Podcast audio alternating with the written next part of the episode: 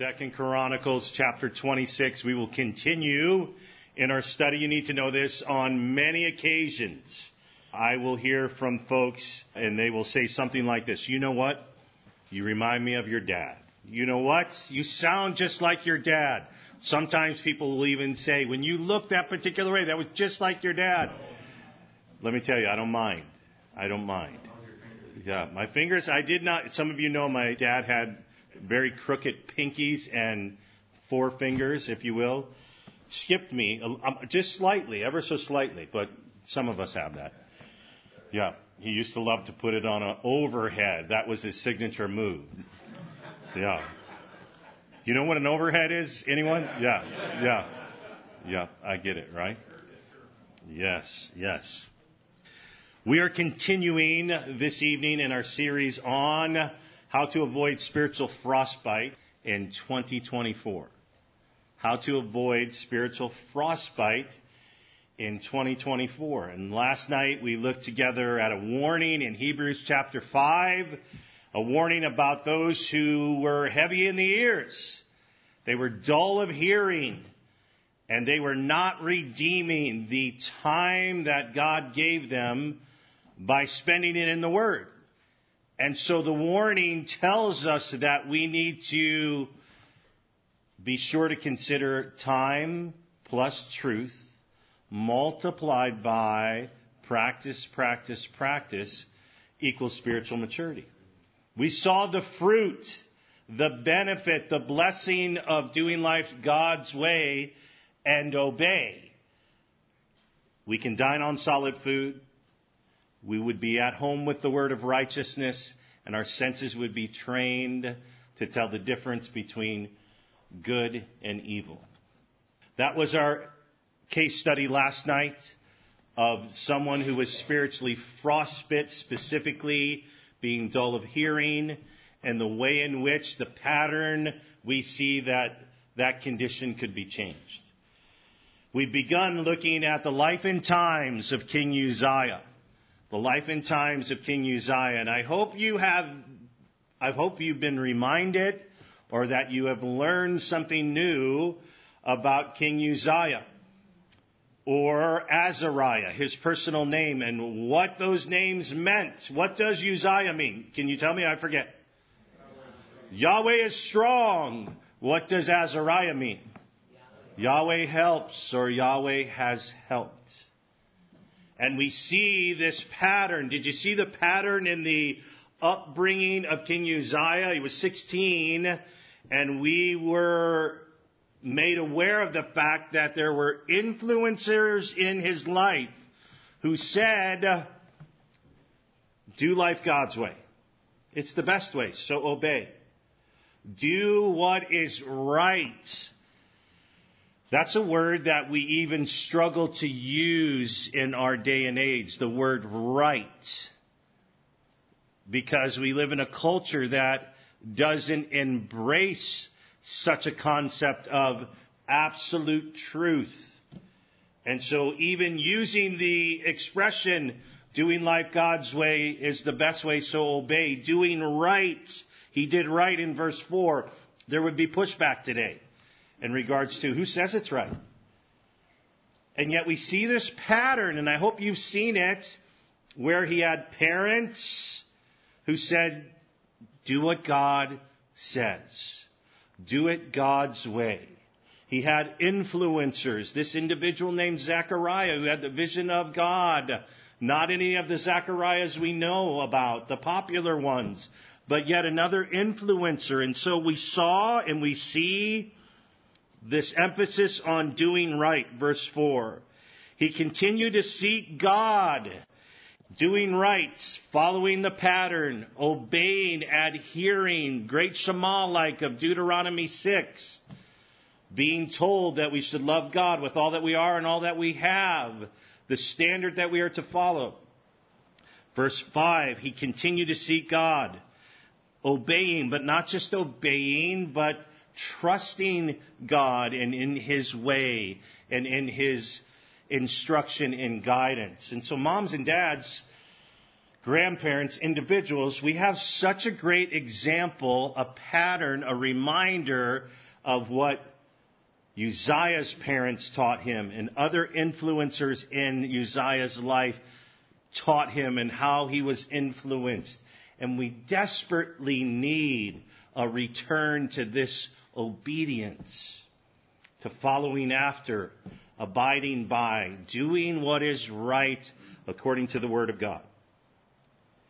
We see in verse 6, and by way of just reminder, we'll pick up there, we see this description of what life looked like for him in his years of reign, his grand success, the first half of chapter 26.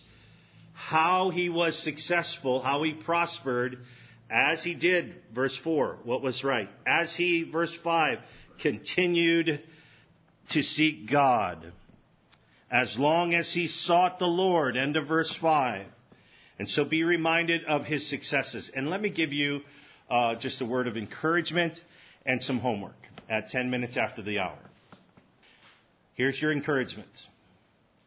I know we just ate a lovely meal. That was perfect. Just delicious. What a great uh, decision and consideration. Very, very yummy and appropriate, and thank you.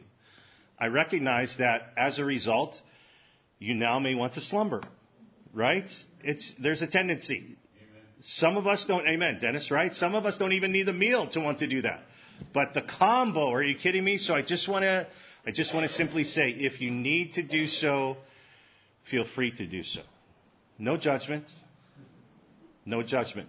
Dr. Jack Fish used to teach us at Emmaus Bible College, and if we, if we were dozing or distracted or falling asleep, he would take an eraser, you know what an eraser is, old school black eraser, he would take an eraser and he would throw it at us. I have no erasers. So if you need to sleep, uh, feel free to do so, bearing in mind that God knows and that He sees and that He examines your heart's attitude before Him. So if you need to sleep, sleep. Here's your homework. I'm going to ask you to turn it in verbally in about uh, 40 minutes or so. What stands out to you from the life of King Uzziah? I know that you haven't been studying Second Chronicles chapter 26 of late. Maybe some of you want to say, yes, I have. I've memorized it. Maybe that's true. This is an incredible chapter with a lot for us to glean and hold on to. So I want to ask you, and if you don't want to say a word, you don't have to. If you don't want to do this homework, that's just fine. But if you're interested, grab a hold of a phrase, a thought, a consideration, and feel free to express that to someone on the planet so they could be encouraged as well. Verse 6 through 15. Here's how things went for him as he did what we saw in 4 and 5. Now he went out and warred. Notice the verbs describing what he did all throughout these verses. He went out and warred against the Philistines, broke down the walls of Gath and the walls of Jabneh and the wall of Ashdod, and he built cities in the area of Ashdod and among the Philistines. And God helped him Love that use of his name. And God helped him against the Philistines and against the Arabians who lived in Gurbaal and the Meunites and the Ammonites. He also gave tribute to Uzziah and his fame extended to the border of Egypt for he became very strong. We left off there and we see the word moreover. And so this is one of those stories, and maybe you know people like this, that just have the, the Midas touch. Whatever they set their mind to, they can just do it in a Renaissance like manner and way. And so notice, and you can do it on your own, notice the categories of life that Uzziah just had gained. Categories of life where because Yahweh is strong, because Yahweh helps, he was prosperous and successful militarily, socially, financially, and the list goes on. And I am not suggesting, I'll say it again, I'm not preaching, I'm not teaching prosperity theology. I am not.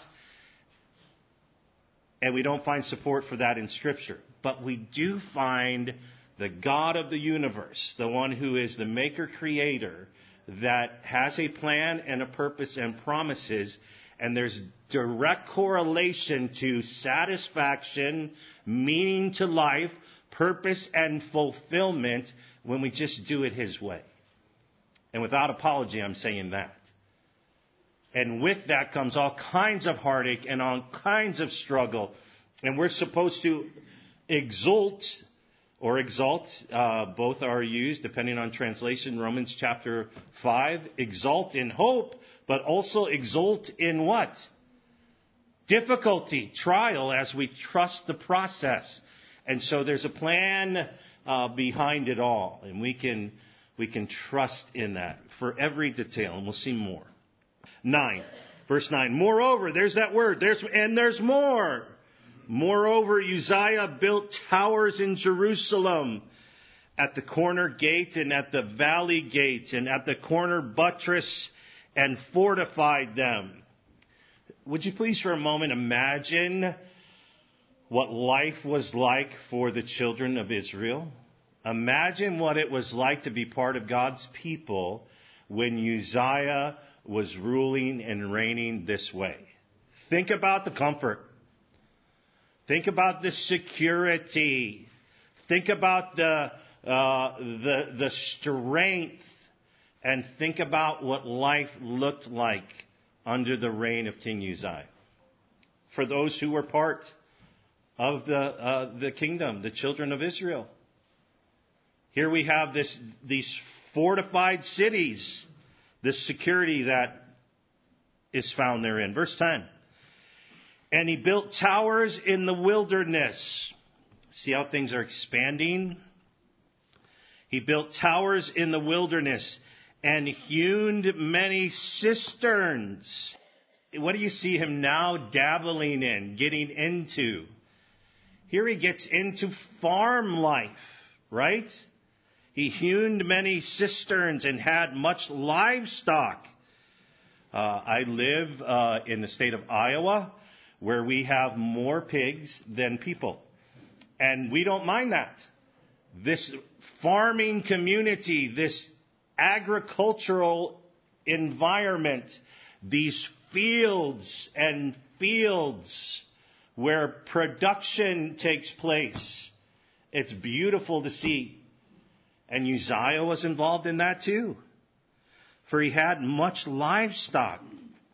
Livestock both in the lowland and in the plain. Guess what also he had? People working for him.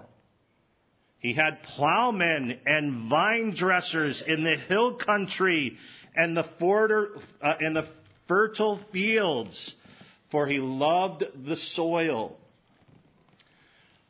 I've learned something the last few times that I've been here visiting and had a chance to visit uh, with Abe and Joyce. They enjoyed they enjoy gardening. Did you know that? They enjoy gardening and all the beauties of uh, of such, and even the reality of being under the curse, weeds and thorns. I'm just kidding about that. But they enjoy gardening they enjoy the reality of seeing growth. And we see that in the life of King Uzziah, for he loved the soil. Are you kidding me? This guy had it all and he did it all. He's successful in this area, in this area, in this area. Not only that, he's a great farmer and he has vineyards and he loves the soil, loves to get his hands dirty, understands the reality of working hard and had people working for him. Guess what word we see in verse 11? Moreover, there's more. Moreover, Uzziah had an army ready for battle. What does his name mean again? Yahweh is strong. But what's happening with him? He's getting stronger and stronger. Moreover, Uzziah had an army ready for battle. You ever play against an opponent and you know that there's no way we're going to be victorious? You ever have that uh, that situation? I said, I said my son plays basketball. There are times when he goes against a team And I know that we, we've shown up, but that's about all that's going to happen, right?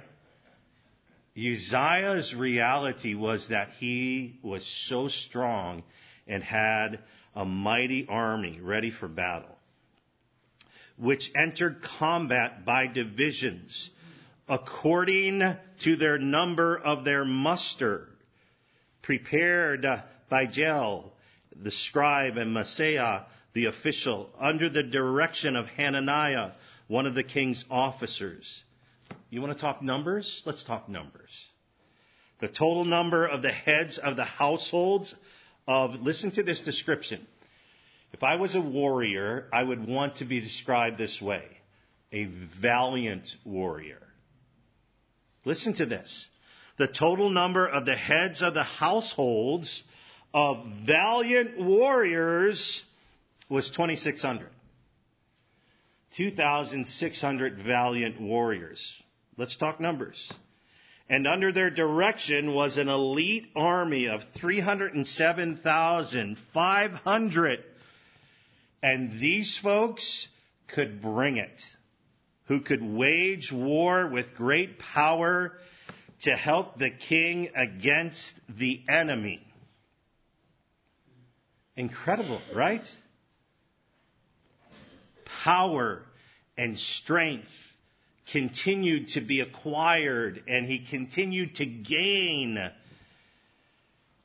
Guess what happens in verse 14? Moreover, there it is again. Moreover, Uzziah prepared for all the army shields. What do we see happening in the life of King Uzziah here? He is creating. He is entrepreneurial. He is making unbelievable. Moreover, Uzziah prepared for all the army shields and spears, helmets, body armor, bows, and sling stones. Verse 15 happens to be the end of the, cha- of the end of this section, the end of his triumph. And I want you to see the summary. I want you to see how his life and his rule and his reign thus far can be summarized. Having success in all these different areas. Here's what it says in verse 15. And in Jerusalem, he made engines of war. Here we go. Again, entrepreneurial in industry. And in Jerusalem, he made engines of war invented by skillful men to be on the towers and on the corners for the purpose of shooting arrows and great, great stones. He continued to progress moreover, moreover, to the extent that as this section concludes, he's inventing more and more to be stronger and stronger militarily, agriculturally, industrially, socially, financially, the list goes on and on and on. Hence, I like that word. Hence, hitherunto. As a result, listen to what it says. Hence, his fame spread afar. I just want to ask you uh, here before we look at this unbelievable summation of his life, what would be going on in your mind if you were Uzziah? if this is how it went for you for decade after decade, what would be your mindset? What would be your perspective?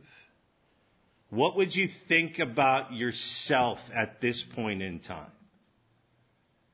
Would you be remembering your names and what they meant? Yahweh is strong. Yahweh is my strength. Yahweh helps. Yahweh has helped. Or would something else be going on through your mind and heart? Notice how verse 15 concludes. Hence, his fame spread afar, for he was marvelously helped. In our local church, we're going through 1 Peter.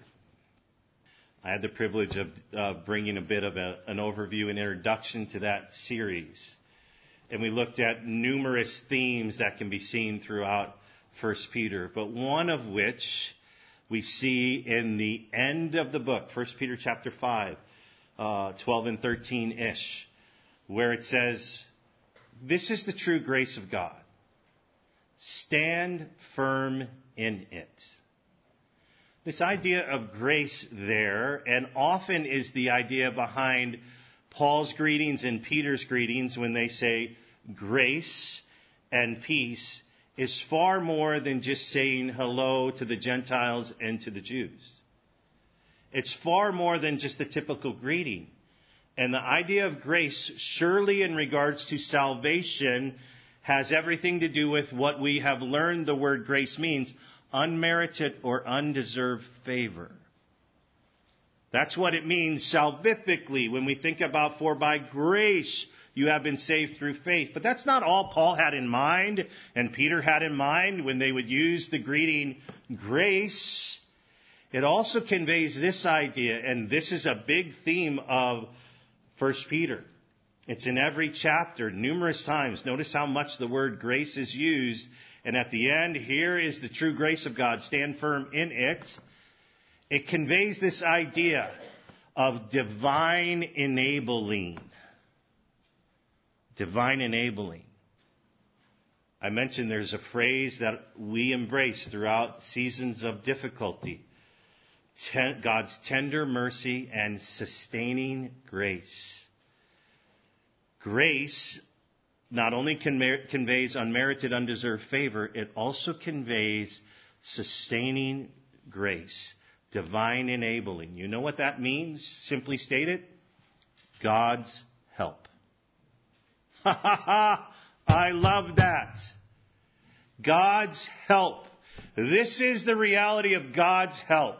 Stand firm in the divine help that comes from God. Not that we are adequate in and of ourselves to think of anything as coming from ourselves, but our adequacy is from God.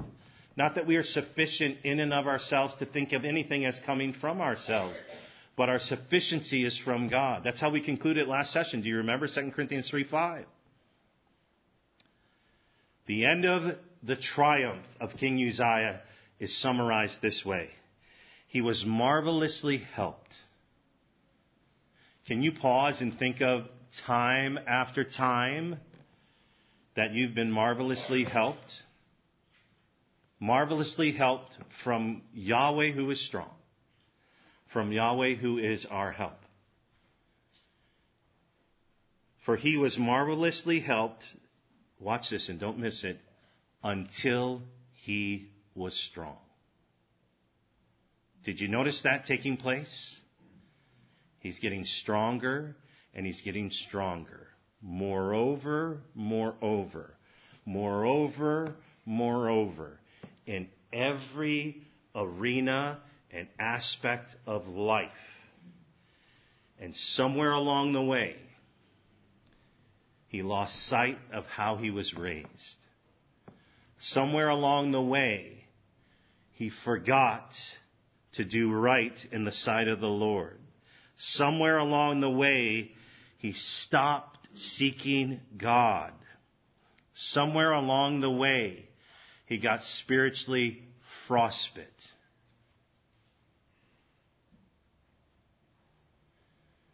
It happened to King Uzziah. It can happen to us. I had a professor named several, but one I'm making reference to now named Dr. Tom Constable. Maybe you're familiar with soniclight.com. If you're not, you need to be. One of the best resources for commentary on all of the Bible.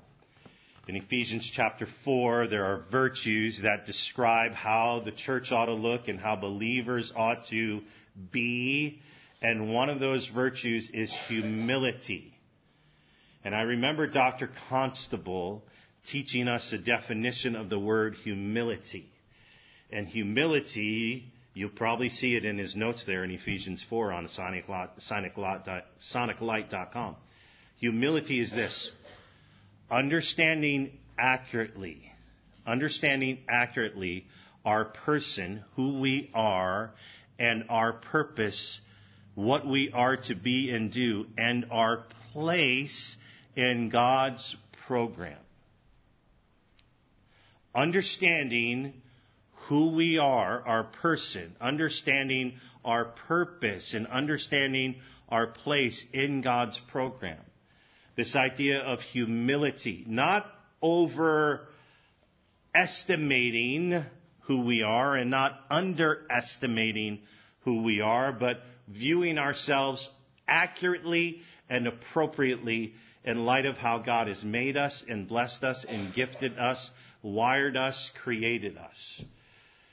My dad's been mentioned once or twice, and that will continue. I remember dad saying to me this John, you need to remember this in ministry.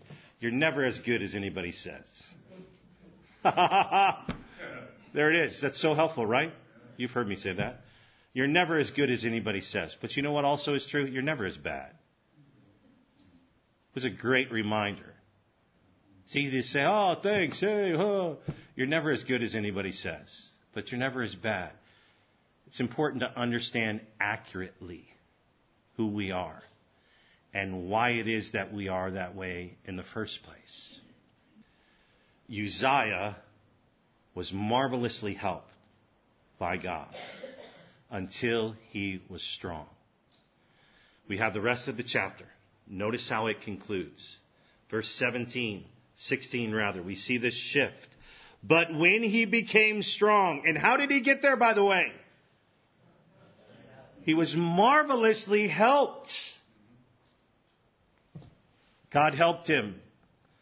He became very strong. But when he became very strong, unbelievable how his names are used in this Life and Times uh, account.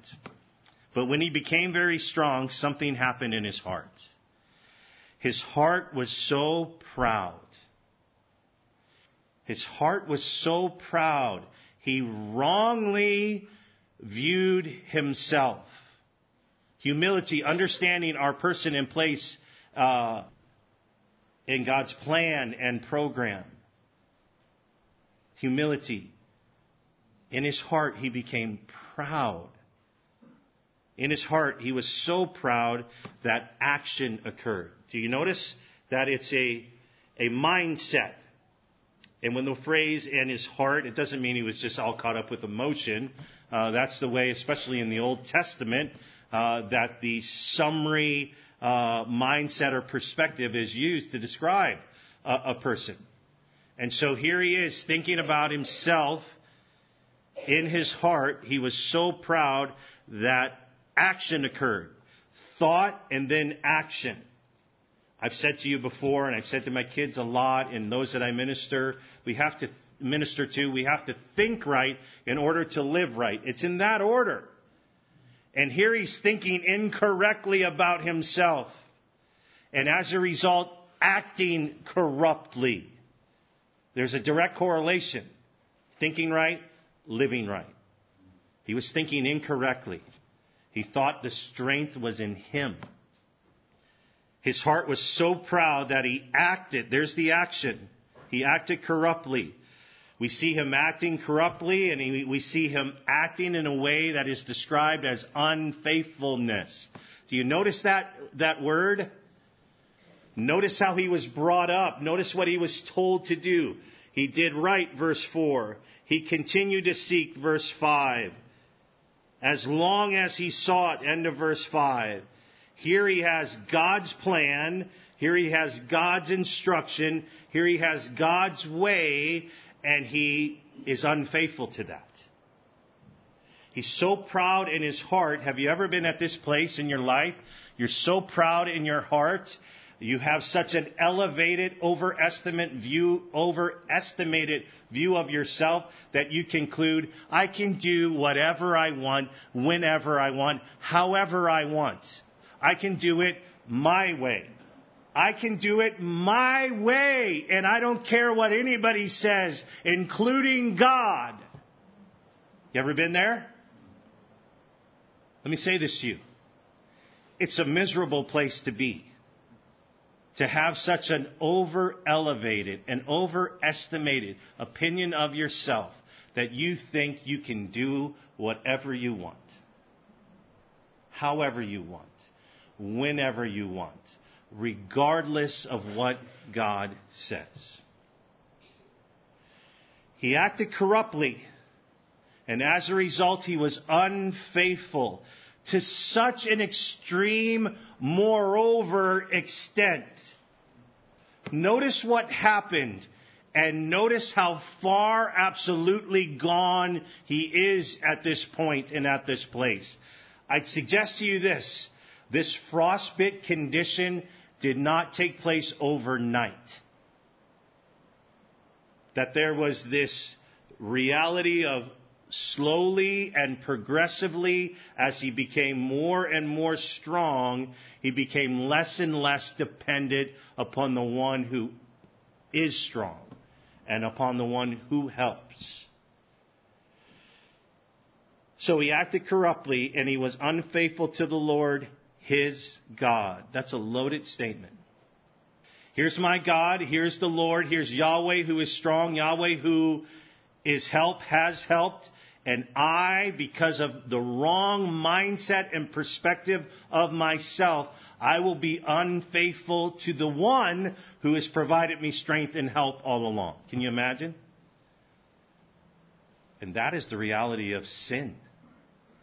And the reality of sin and how we want to do life our way. And Uzziah is so proud in his heart that he thinks and acts corruptly and is unfaithful and he does something he knows he should never do. He does something that he has seen others do who are the appointed, the consecrated, the chosen ones who are the only ones allowed to do this. He knows that others did this.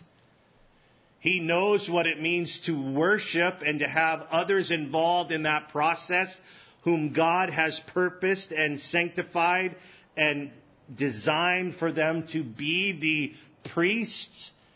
And notice what happens. He is not satisfied with all that he has been blessed with, and he wants more. He wants to be king and priest and he thinks for some reason he deserves it, even though he knows it goes uh, uh, contrary against God's plan and purpose and promise. So he acts corruptly. And he's unfaithful. And he enters the temple of the Lord to burn incense on the altar of incense. He knew, he knew that was not for him to do. He knew that was not God's way. He knew that that was not right. He knew that was demonstrating unfaithfulness. But listen to me, he did not care. Have you ever been there? Do you know people now who are there who just have been brought up in a similar way, but at this point, have the wrong understanding of who they are, their person, their place in God's plan and God's program, and are not embracing the reality of humility, but rather are eat up with the, the concept of pride and arrogance and ego? We sang, I was at camp with some of you at a conference this week, and we sang on several occasions an old song that took me back to the day. I'm sure you all know it we sang Micah 6 8. It's a great song. It's a great verse. Great song based upon a great verse. He has shown thee, O man, what is good and what the Lord desires of thee. What is that, by the way? But to do justly. What does that mean? It's doing the right thing. But as you're doing the right thing based upon what God has said, but to do justly and to love what? mercy. That keeps you humble, right? Here's the right thing. Here's what you're supposed to do, but to do justly, But as you're doing it, you don't have the wrong perspective of yourself, so you, you embrace and love this idea of mercy, but to do justly and to love mercy. And what? And to walk humbly with thy God. Our family, G-Force, I often say to the kids, I said it this week from afar, I text it to them. Micah 6, 8 it. And they know exactly what that means. You're, you're going to school today, no dad's praying for you, and I want to encourage you to do the right thing. But don't get cocky and don't be so proud and arrogant to say, look at me, I'm doing the right thing. You be merciful with people at the same time. Love mercy. And as you're doing the right thing and as you're loving mercy, walk humbly with thy God.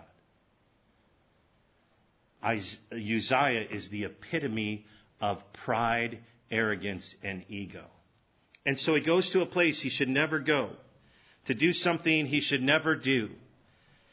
And some people try to stop him. Have you ever been there? Let me ask you this. What did it take back in the day when you were eat up with pride, just like Uzziah was in this account? What did it take for God to capture your attention and for you to say and acknowledge, you know what? I am so full of pride and I have been so self absorbed. And I just want you to know I'm incredibly sorry. What did it take? What will it take?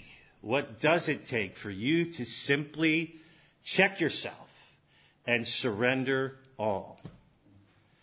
Notice what happens. This proud individual acts corruptly, unfaithfully, and goes into the temple where he should not go to do something he should never think about doing. It was not for him. And not one, but 81 individuals went in after him. Can you imagine? Would you please imagine that? Here you go, full of pride and fair, full of arrogance and full of ego, viewing yourself incorrectly, even though you know better. You've been brought up differently. You know what is right according to God's plan.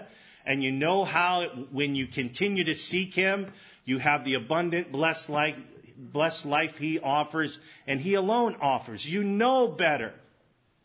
And yet, because you think you're something, that you've arrived and you're God's gift, that you do whatever you want, whenever you want, however you want, regardless. And people try to help you. And people try to bring it to your attention. And yet you will not listen. Azariah, verse 17, the priest entered after him, and with him 80 priests of the Lord. What kind of men? There's that word again. No joke. Valiant men. 81 people. Can you imagine being confronted by 81 people? You think that would work? You think that would be enough? You think 81 people who sincerely and genuinely care about you and your well-being in every respect and understand what you have brought as you have been ruling and reigning according to God's way, 81 people come in and say, no you don't, no you don't. Look at what it says in verse 18. And they opposed Uzziah the king and said to him, It is not for you, Uzziah, to burn incense to the Lord, but for the priests, the sons of Aaron, who are consecrated to burn incense. Did Uzziah know that, do you think? Yeah, he knew that. Did Uzziah need to be reminded of that? He needed that reminder. Did it make any difference in the prideful heart of Uzziah? Not a bit. Sobering, isn't it? He was so far gone because of his pride, arrogance, and ego. And what is that ultimately, friends? That's sin. It is not for you, verse 18, Uzziah, to burn incense to the Lord, but for the priests, the son of Aaron, sons of Aaron, who are consecrated to burn incense. Do you see again God's purpose, God's plan, God's promises? Uzziah, I have plans for you. Do life my way and obey and, and realize what life will look like. Doesn't mean prosperity in the way in which our world describes it, I'll say again. But God's got a plan and purpose and promise. I also have plans for the priests, Uzziah.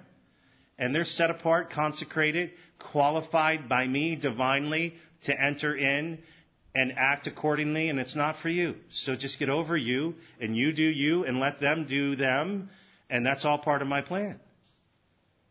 He knew it. And these 81 said this to him Get out of the sanctuary, would you please? Get out of the sanctuary, for you have been unfaithful and will have no honor from the Lord. Notice what we see in the end of verse 18. Again, the pattern. Faithfulness, what results? Honor. But unfaithfulness, they say, listen to him. We know how God is. And please do not be unfaithful because God will not honor your unfaithfulness. What did Uzziah have opportunity to do right now? End of verse 18. He could have repented. He could have said, you know what, fellas, thanks for the reminder, all 81 of you. You've captured my attention, you 80 valiant men and, and Azariah. I like your name. Thanks for the reminder. Thanks for bringing this to my attention. I can't even believe it. I, I am so sorry. I'm guilty and you're right. I used to watch a television program back in the day. Maybe you've seen reruns or you've heard of it entitled Happy Days. Anybody remember Happy Days? Arthur Fonzarelli, Pinky Tuscadero, Happy Days. Remember Happy Days? Sunday, Monday. Yes, it was classic. There was a time when Arthur Fonzarelli, otherwise known as the, the Fonz, thanks for coming, he would often look at himself in the mirror, self-absorbed, thinking he has to comb his hair and then realizing it's perfect and he would, he would express it by saying, a. But every now and again, a particular episode, he had to practice saying a word that's hard to say. He'd look in the mirror and he would try to say, sa sa sa sa sa. I'm sa sa sa sa sa. I'm sorry. I'm ra ra ra ra ra. I'm ra ra ra ra ra. I'm wrong. Is it hard for you to say those things? To acknowledge that you have failed, that you have sinned, that you have done things your way instead of God's way? There are more occasions than I care to admit that I need to go up to my wife, Katie, and say, listen, I'm sorry. I was wrong. And guys, let me just say this to you when you go to apologize because you are wrong, don't do this. I'm wrong, but I want to explain why I did what I did. I want to, I want to say that I'm wrong, but I actually, that does not make sense, fellas. Let me just be honest with you. When you're wrong, you know what's helpful? Just to flat out own it unconditionally. I'm wrong. I'm sorry. Uzziah could have said it, and it would saved him. It would have saved him a tragic ending.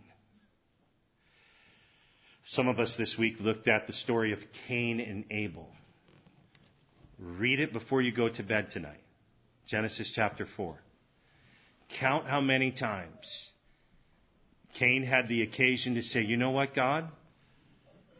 Your way is the best way. I'll do things your way. I'm sorry. I'm wrong. Please forgive me. How many times did Cain have, have the occasion to say that? Even after he killed his brother, he could have. But he was so proud, prideful. So prideful in his heart. Sin was crouching to own his life, it says. The same thing happened to Uzziah.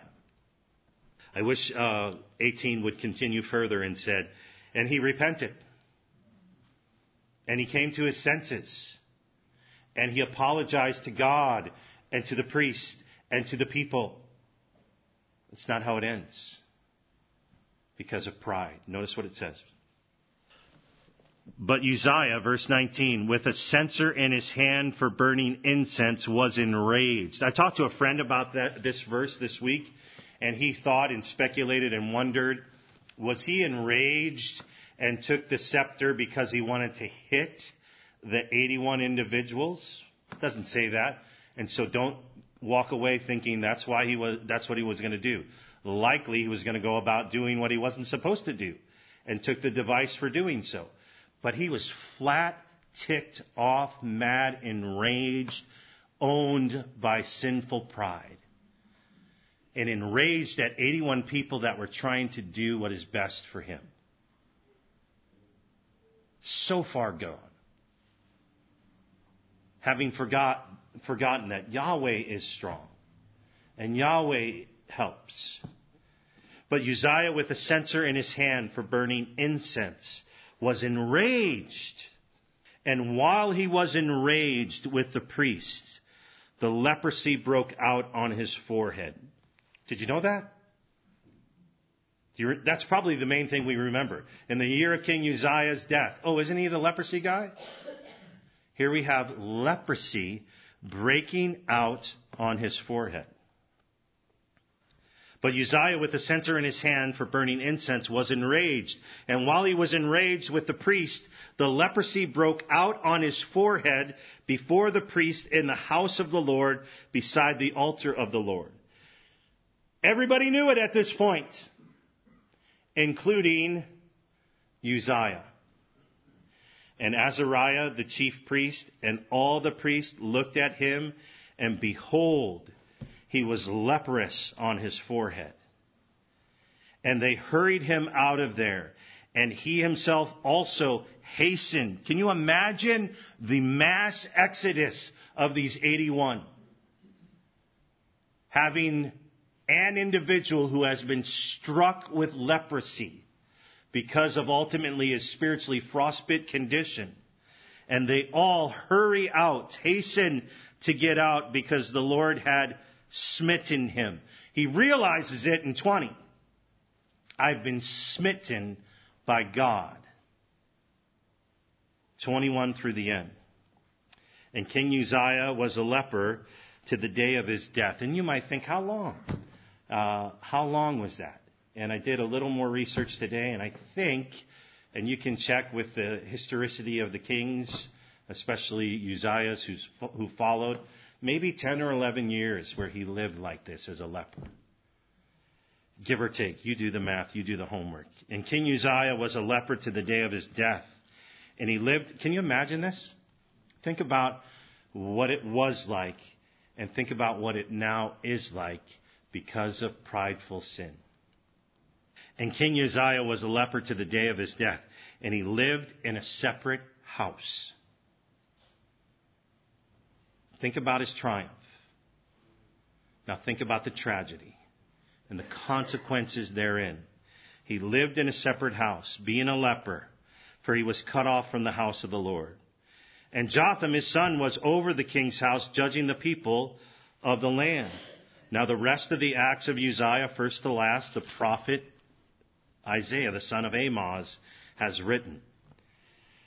How was he remembered? What kind of legacy did he have? So Uzziah slept with his fathers, and they buried him with his fathers in the field of the grave which belonged to the kings. For they said, He is a leper. Summary. Legacy statement. He is a leper. And Jotham, his son, became king in his place. The story of King Uzziah triumph and tragedy. In the year of King Uzziah's death, Yahweh is strong. Yahweh is my help.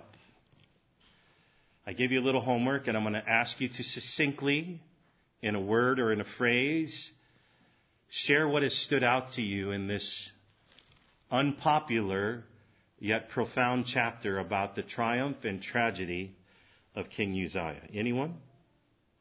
What verse, what phrase, what concept, what truth stands out to you tonight by means of encouragement for all of us? John has something In verse 5, he sought the Lord. In verse 21, he was cut off from the house of the Lord, all because of pride. All because of pride. Others? Forgot who he was, the meaning of his name. Forgot who he was, the meaning of his name. Others? He let his anger overtake him and he missed the opportunity for repentance. Anger, pride, sin overtook, and he missed the opportunity for repentance. I'm sorry. I'm wrong. Being careful when God does great things through you to not take credit for it. Huge lesson. When God does great things for you, recognizing actually why that happened, not taking the credit for it.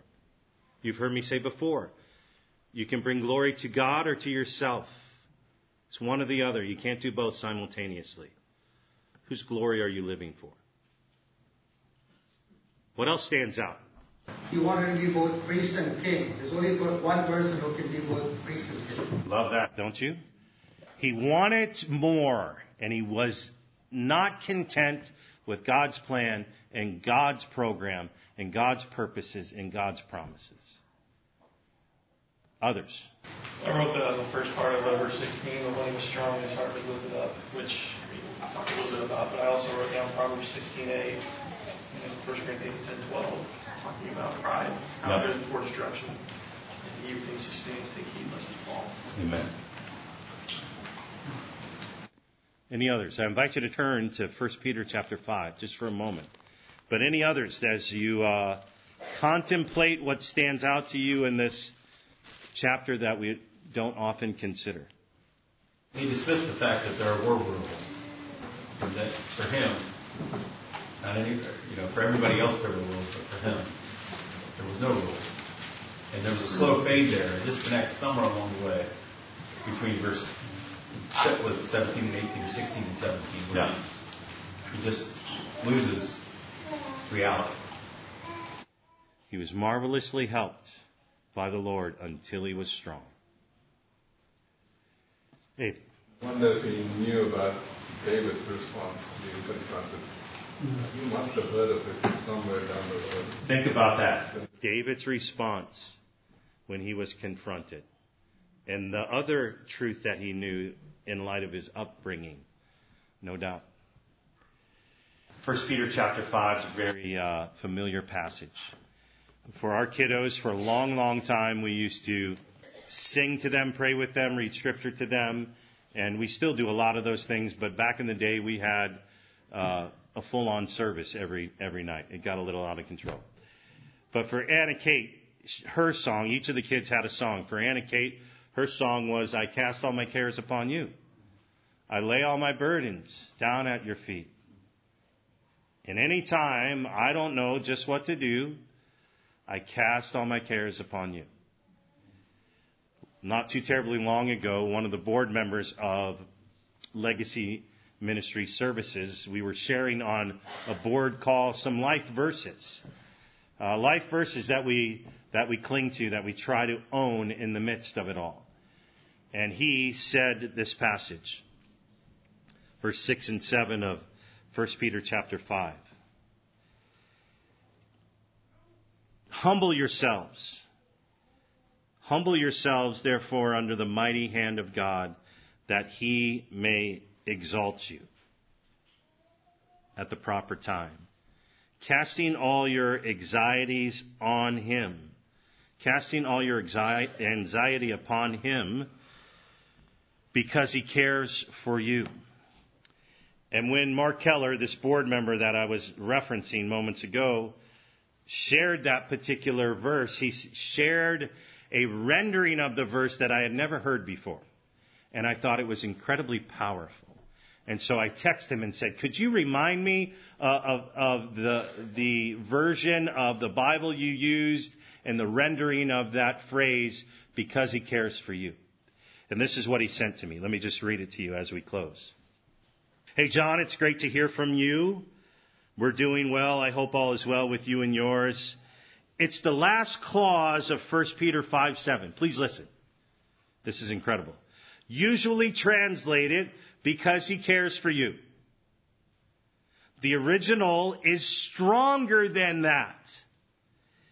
It's a common Greek idiom that doesn't translate word for word into English. To try that, it sounds like because it is a concern, a care, and interest to him concerning you. It just doesn't translate well at all.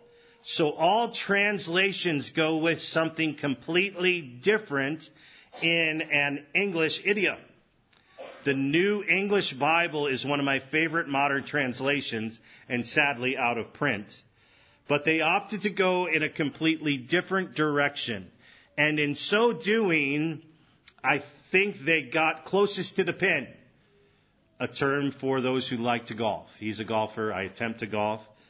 Closest to the pin on the original idea. It's this.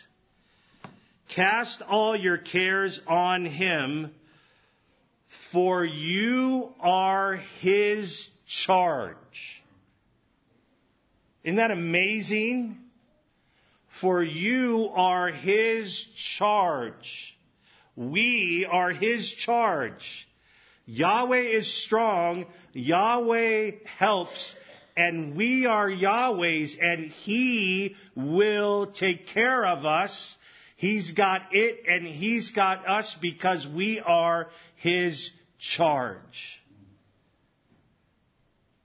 May we never lose sight of that like Uzziah did anything and everything that we are and that we will do is not because of us. We are insufficient and we are inadequate. Our sufficiency and adequacy is from Him. We can cast all our cares, acknowledge that we are dependent, stand firm in His divine help, grace, because He's got us we are his charge. How to avoid spiritual frostbite. We've seen a case study of someone far gone with that condition. In the morning, on the morrow, we'll consider three prescriptions from the prophet Isaiah to help us avoid spiritual frostbite. Father, we need your help. We have a hard time acknowledging it sometimes, receiving it sometimes. Father, pride is a real struggle from the garden on. And so we pray that we might have the right gaze and perspective and view and understanding of who we are and who we are not. Father, may we think right to live right and help us to embrace the reality that doing life your way is the best way so help us to obey out of duty and out of delight. Father, I pray that we would be reminded of the fact that we are your charge.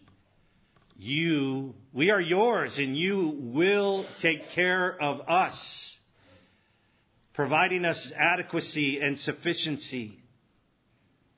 And so may we, may we not lose sight of that utter and complete dependence upon divine enabling, tender mercy, and sustaining grace. This is true grace. May we stand in it. So help us to humble ourselves, to have the right perspective and understanding of our person and then our, our position and place in your plan. Help us to humble ourselves, knowing at the right time you will lift us up. And in the meantime, May we throw every one of our cares and concerns upon you because you do care for us. We are your charge. We thank you for these realities. Help us to think about what it looks like to be spiritually frostbit. Help us to be willing to say, I'm sorry, I'm wrong. And help us to be willing to do what we see in Scripture to avoid that condition. Prepare our hearts as we consider that more tomorrow. In the name of Jesus, we pray. Amen.